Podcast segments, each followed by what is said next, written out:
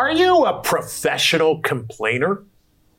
Well, God is not happy with complaining. And we see that today as he punishes those who complain, his people. We'll talk about that in Numbers chapter 11. Good morning, good afternoon, good evening. My name is Rod Hembree. And I'm Janice. And this is Bible Discovery. We are discovering the Bible. Numbers chapter 11 in three minutes. It's going to be very, very good. And I encourage you to join us and stay there. Corey and Ryan are here. Corey? Did you read Numbers 12 today and think to yourself, what in the world is happening? we're going to talk about it. Ryan? All right. Well, it says several times in the Bible that God remembers. But if he remembers, does that then mean he forgets? Well, we're going to explore that idea a little bit later on in the program. Exploring the digital and the, the pontificating about the practical aspects of God. Very good. Janice? Today, complaining. All right. Take out your Bible guide. Let's turn to Numbers chapter 11. Let's begin to study on it and ask the Lord, speak to us as we read your word.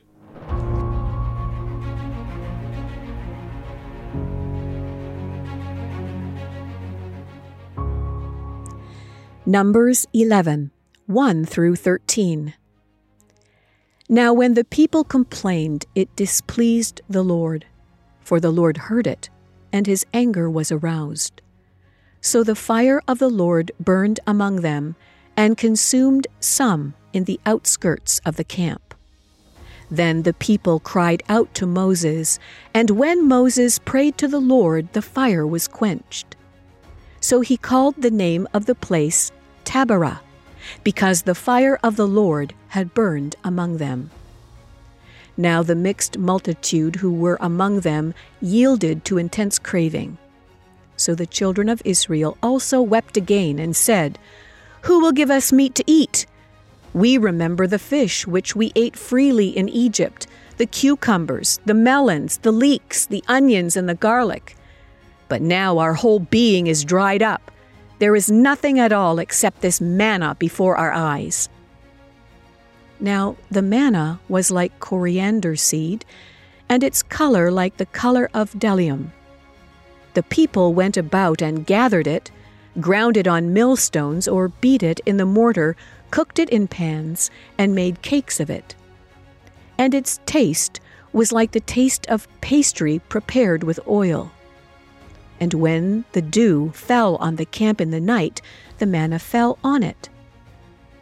Then Moses heard the people weeping, throughout their families, everyone at the door of his tent, and the anger of the Lord was greatly aroused. Moses also was displeased. So Moses said to the Lord, Why have you afflicted your servant? And why have I not found favor in your sight? that you have laid the burden of all these people on me.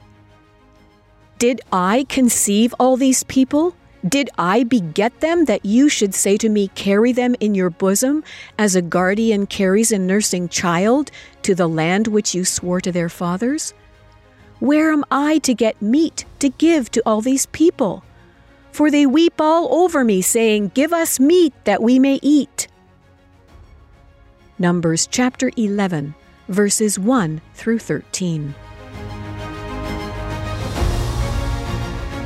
Numbers chapter 10, 11, 12, and 13 is what we talk about today. Now, are you a complainer? I can be a complainer. That becomes a problem. We're talking about complaining today. The time that Israel spent in the wilderness was challenging, and it did not draw out their best behavior. When we see it all written out, Seems like many of them were professional complainers. It seems like they had to begin to think of themselves as customers of God rather than people called to fulfill God's plans. Unfortunately, they complained about God's provision more than they praised Him for it. This is still a problem today, isn't it? When God provides in a way that we don't like or want, we are frustrated and frankly, rather than thankful for the provision that's there, we complain. You see, we are not customers of God. We are His children and the builders of His kingdom. In our reading today, we see a very tough response from God to this complaining. to people who always see something wrong, and God expects them to make things right. Our attitudes towards God should not be taken lightly. We should take cues from the book of Psalms that repeatedly tells us, praise the Lord. This gets our attention off ourselves and onto what we know to be true. That we have a God who is good. We have a God who loves us. A God who has prepared us for all of the things we're going to face. That's really important. Take your Bible guide and turn to Numbers chapter 11. As we study this, the books of Moses, the 13 verses we're going to look at here, it's important for us to pray and ask God to teach us, Father, teach us how to be better people, not complainers. And we pray, Lord, that you would do that today. We're not your customers, Lord. We're your people. We're your children. We follow you.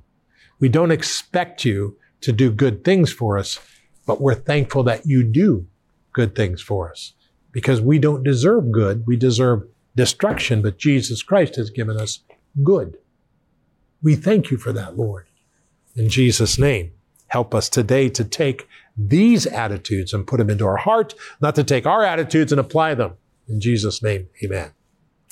Well, with that in mind, we go straight to Numbers chapter 11. Now, when the people complained, they complained, it displeased the Lord. For the Lord heard it, and his anger was aroused. So the fire of the Lord burned among them and consumed some in their outskirts of the camp. Then the people cried out to Moses, and when Moses prayed to the Lord, Moses prayed to the Lord, the fire was quenched. So he called the name of the place Taberah, because the fire of the Lord had burned among them. Boy, listen to that. The fire of the Lord burned against those who complained. Understand what this says. You see, God is the same yesterday, today, and forever. We must always learn to praise God. Now, if I take my Bible and I go to the center here, I see a book called P S A L M S Psalms, music. It's not just music. I read it. In fact, I, I go, for example, to Psalm 117 and I look at it and I see something very interesting. I don't know if you ever have. This is the shortest book in the Bible. And Psalm 117 is absolutely fascinating. It says, Praise the Lord, all you Gentiles. Not all you Jewish people, not all this people or that people, Gentiles, all of us. Praise the Lord. It says, For his merciful kindness is a great towards us, and the earth of the Lord endures forever. Praise the Lord. There's 150 chapters in Psalms about that. We need to learn to be grateful. We need to learn to praise the Lord, even in the midst of great destruction and terror. We pray and we don't come away from the prayer with more sorrow. We come away with contentment because we know the Lord will answer the prayer. Very important. We read on. Now, the mixed multitude who were among them, or who were among the yielded, them yielded intense to the intense craving. So the children of Israel also wept again and said, Who will give us meat to eat? We remember the fish we ate freely in Egypt, the cucumbers and the melons and the leeks and the onions and the garlic. But now our whole being is dried up. There is nothing at all except this, this, this manna before us, which is a miracle of God, by the way. Now the manna was like coriander seed and its color like the color of bdellium. The people went about and gathered it, ground it on millstones or beat it in the mortar, cooked it in pans, and made cakes of it. And it, its taste was like the taste of pastry prepared with oil. This is manna. And when the dew fell on the camp in the night, the manna fell on it. God had provided the people yielded to their internal cravings as Christians, we must not be mastered by our bodies or our fleshly desire, our sin. Beloved, now there were people, other people with Israel in the wilderness, but let's understand that God is saying something to us today. May we not be mastered by that. May, we always learn to rise ourselves above the complaining and all of that and begin to praise God. Wouldn't that be great? That'd be awesome.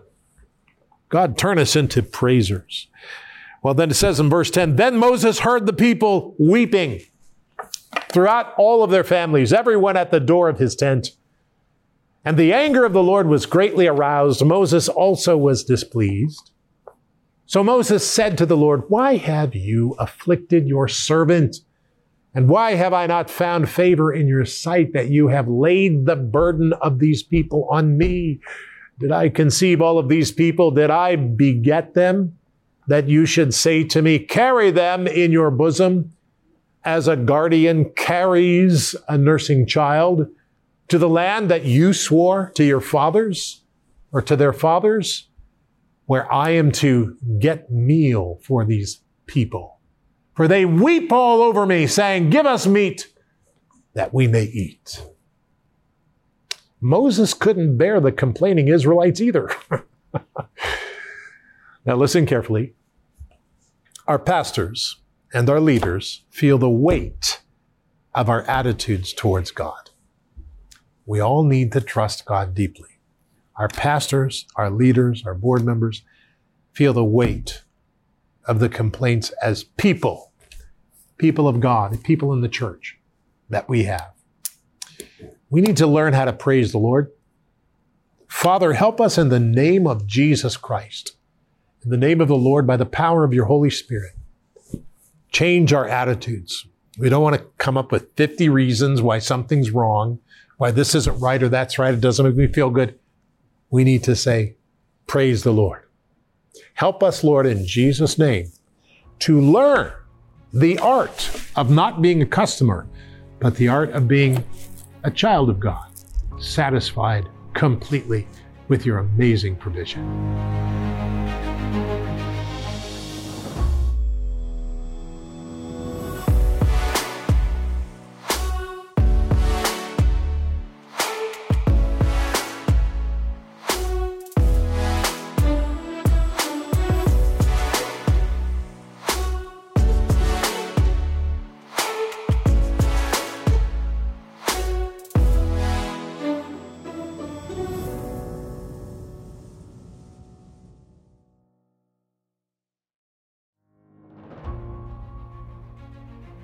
Okay, so today our reading is Numbers chapters 10 through 13, and I want to focus specifically on chapter 10, verse 9. And it says, When you, Israel, go to war in your land against the enemy who oppresses you, then you shall sound an alarm with the trumpets, and you will be remembered before the Lord your God, and you will be saved from your enemies. So in this verse, Israel is promised that they will be remembered before the Lord when they blow the trumpets.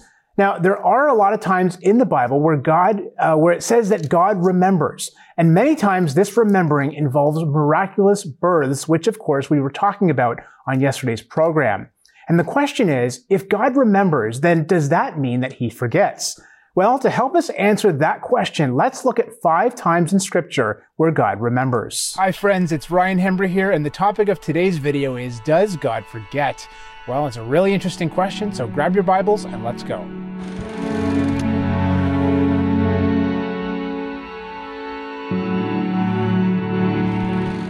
All right, so throughout the Bible, there are some occasions where we're told that God remembers. But if God remembers, does that then mean he forgets? Well, as the Apostle Paul would say, certainly not. It's impossible for the creator of the universe to forget anything. So, what then? Well, unlike our modern Western concept of remembering, in Scripture and Hebrew thought, remembrance isn't linked to forgetfulness, but rather to action. And to illustrate this, let's look at five times God remembers and then acts in Scripture. Number one, Genesis 8 1.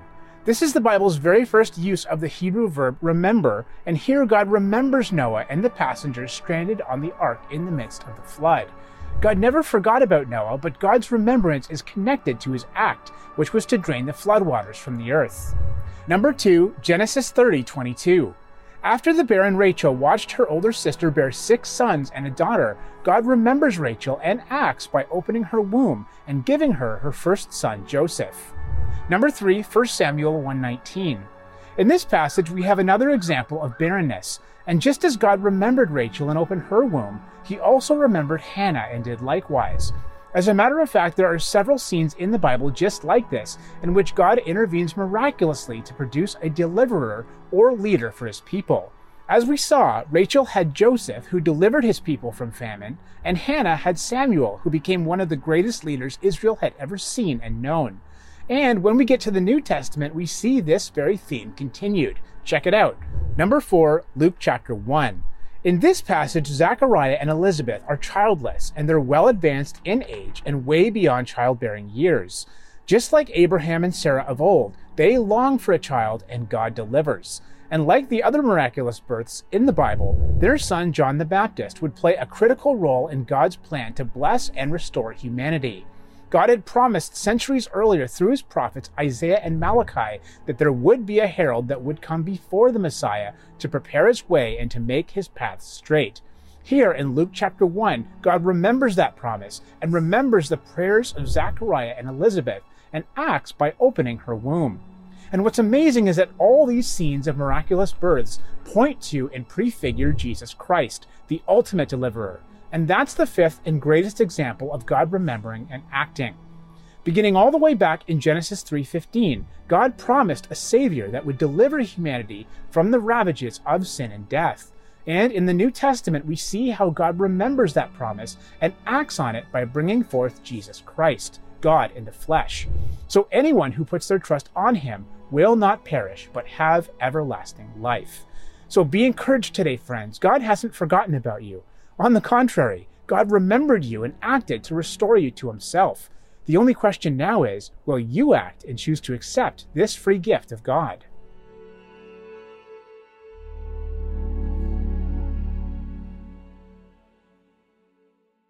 So, as you can see, God's remembrance isn't linked to forgetfulness, but rather to action. God never forgets. God always makes good on his promises. And if you want to go more in depth on this topic, then I really want to recommend that you head on over to my YouTube channel, which is just my name, Ryan Hembree, because there you'll find the uncut version of this video where I give not five, but 10 examples in the Bible where God remembers and then acts. So make sure to check that out.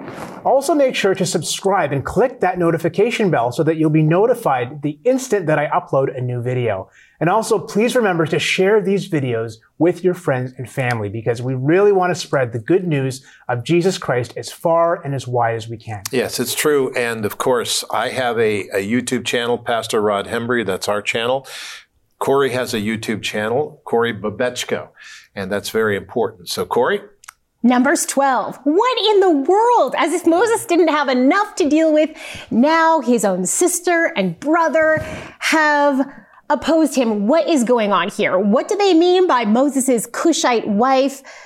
What was the real issue that Aaron and Miriam had with Moses? And what's the deal with Miriam temporarily contracting leprosy? Let's get into it. All right. So Moses' Cushite wife, who was this? Well, there's only two options. Either they mean Zipporah by this, or Moses had another wife. Maybe Zipporah died and, and he married uh, from the from the other people groups that uh, came out of Egypt with Israel. If you go back to Exodus 13, you'll see that a bunch of people groups came out with Israel, not just Israelites. There was people who, who went with them. So, uh, it, it's possible that it was Zipporah and they were just using Cushite kind of like as a derogatory uh, term. Not that there was anything wrong with being a Cushite, but we're going to talk about why it would have been bad to be a Cushite at this particular moment. Because in Habakkuk 3 verse 7, the prophet Habakkuk ties Cushan or Cushan with Midianites. So it's possible that there is a reference here. And so they're just kind of lumping Zipporah here uh, with Cush. But it's also possible that maybe she died and Moses married another woman from uh, among the people groups who came out with Israel. We're, we just don't know. But it doesn't really matter uh, if this was Zipporah or another woman because what matters is the timing. Aaron and Miriam chose their timing very well. We have just been told in Numbers chapter 11 that it was the other people groups that came up with Israel that began the complaining against God that brought a huge punishment onto the people of Israel, right? Uh, in Numbers 11 verse 4, it says, Now the rabble that was among them had a strong craving and the people of Israel also wept and said, Oh, that we had meat to eat. So it was the other people groups that had come up with them, not just the native uh, Israelites, uh, the descendants of Abraham, that they had begun that complaining. So it's a good time when all of these nations are kind of on the hot seat. It's a good time to be picking on them. So Aaron, uh, uh Miriam and Aaron have chosen, uh, their timing right. But it really wasn't about Moses' wife, was it? It really wasn't about that. When we see in verse 2, verse 2 of Numbers 12 says, And they said, Has the Lord indeed spoken only through Moses? Has he not spoken through us also? And I mean, this was true. Miriam was a prophet. We're told that she was um, a prophet in Exodus 20 verse 15. I was just finding my reference there. So God had spoken to Miriam and through Miriam to the Israelites. And we've given, we're given multiple examples, uh, throughout the, the books of the law where God speaks directly to Aaron, right? Now, verse 3 of Numbers chapter 12 then contrasts Moses, right? It says Moses is the most humble man on the face of the earth, which we're probably supposed to take, um, probably supposed to take as Moses' attitude. Like he thought Miriam and Aaron were actually right. Like, yeah, I'm not qualified for this role. I didn't want this. I tried to push this away. I don't really want this role, right? But then God speaks, doesn't he? He speaks and he says, hear my words. If there is a prophet among you, I, the Lord, make myself known to him in a vision. I speak with him in a dream. Not so with my servant Moses. He is faithful in all my house. With him I speak mouth to mouth clearly and not in riddles, and he beholds the form of the Lord. Mm, so he says to them, Yes, I do speak to you, Miriam and Aaron, prophet and high priest, but I speak to Moses differently, and I have chosen him as my leader of Israel. Yikes! Wouldn't have wanted to been there. But okay, so then when God's presence leaves, Miriam has leprosy. Now, this tells us that she was probably the, the pushing factor here. You know, she, she was really like, Aaron, let's go. This is our good time. Uh, and it's really interesting because her punishment of leprosy, I mean, of course, it gets taken away because Moses prays for her, another humbling moment for Miriam and, and it goes away. But this striking with leprosy sets a precedent in the Old Testament, which I think is really interesting. It sets a precedent that when someone usurps authority based on their own pride, this is an apt punishment. Miriam the prophet, pride equals she tries to usurp Moses' authority. Gehazi, the servant of Elisha, Perhaps he's training to become the next prophet in 2 Kings 5. He usurps Elisha's authority and he gets what? leprosy. And then King Uzziah, also known as Azariah, the king of Judah, he gets proud and he offers incense in the temple. And what does he get?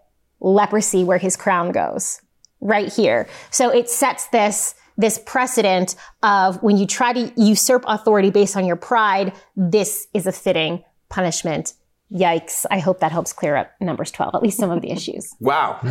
That's intense. It Very is. good. Yeah, it really is. Okay, Janice. well, complaining. And you started the program off by talking about complaining. And, and this is what we see in this chapters, Numbers 11. Uh, the, the, the people are complaining. They're complaining about their hardships. They're complaining about their food. They're grumbling to Moses. What is this manna? Look at what we had back in Egypt. We want meat. We, we, we had cucumbers. We had this. We had that. Let's think about it for a minute. They were also in slavery. But how many of us complain and grumble about the situations that we may be in? And it goes beyond just complaining. Because Rod, you live with me. You know there are times when I complain. We complain to each other. We do. We do. Because we're human mm. and we do complain. But that doesn't make it right. Mm. Especially, you know, there, there are things that we can complain about, like you know, the cost of food rising or, or gas prices rising or, or things like that. Human things that we kind of crab about. We wish it wasn't like that. Or we wish it wasn't raining today. Or we wish it was snowy for Christmas. We, we, we complain about things like that. But when we get down to the nitty gritty about our lives in Christ Jesus and what he has done for us. And this is a moment in time with the Israelites when they had forgotten where God had brought them from. He released them from slavery, from the bondage that they were in. And they had so quickly forgotten about that. And we can too, can't we? Sometimes we can forget about what God has done for us. He has given us life. He has taken the punishment of sin away from us and given us the gift of eternal life. That when we pass from this body, we're going to be with Him in paradise. That's something to be joyful about. You know, we can, we can read about being joyful. Paul talks about being united and joyful and being in prayer by focusing on things that are good having our mind set on things that are above in Philippians 4. I want to read something. I, I, spoke at a ladies' breakfast a while back and we were talking about being light bearers. We were talking about being light. And there was a verse that we paused on for a bit and I'm running out of time. So it's Philippians 2 verse 14. Listen to this, light bearers, Christ followers. Do all things without complaining and disputing. Oh, that you may become blameless and harmless, children of God without fault, in the midst of a crooked and perverse generation, among whom you shine as lights in the world. Let's be light bearers. Let's not be the complainers. Let's be the ones that bring people to the hope. Hope has a name. It's Jesus.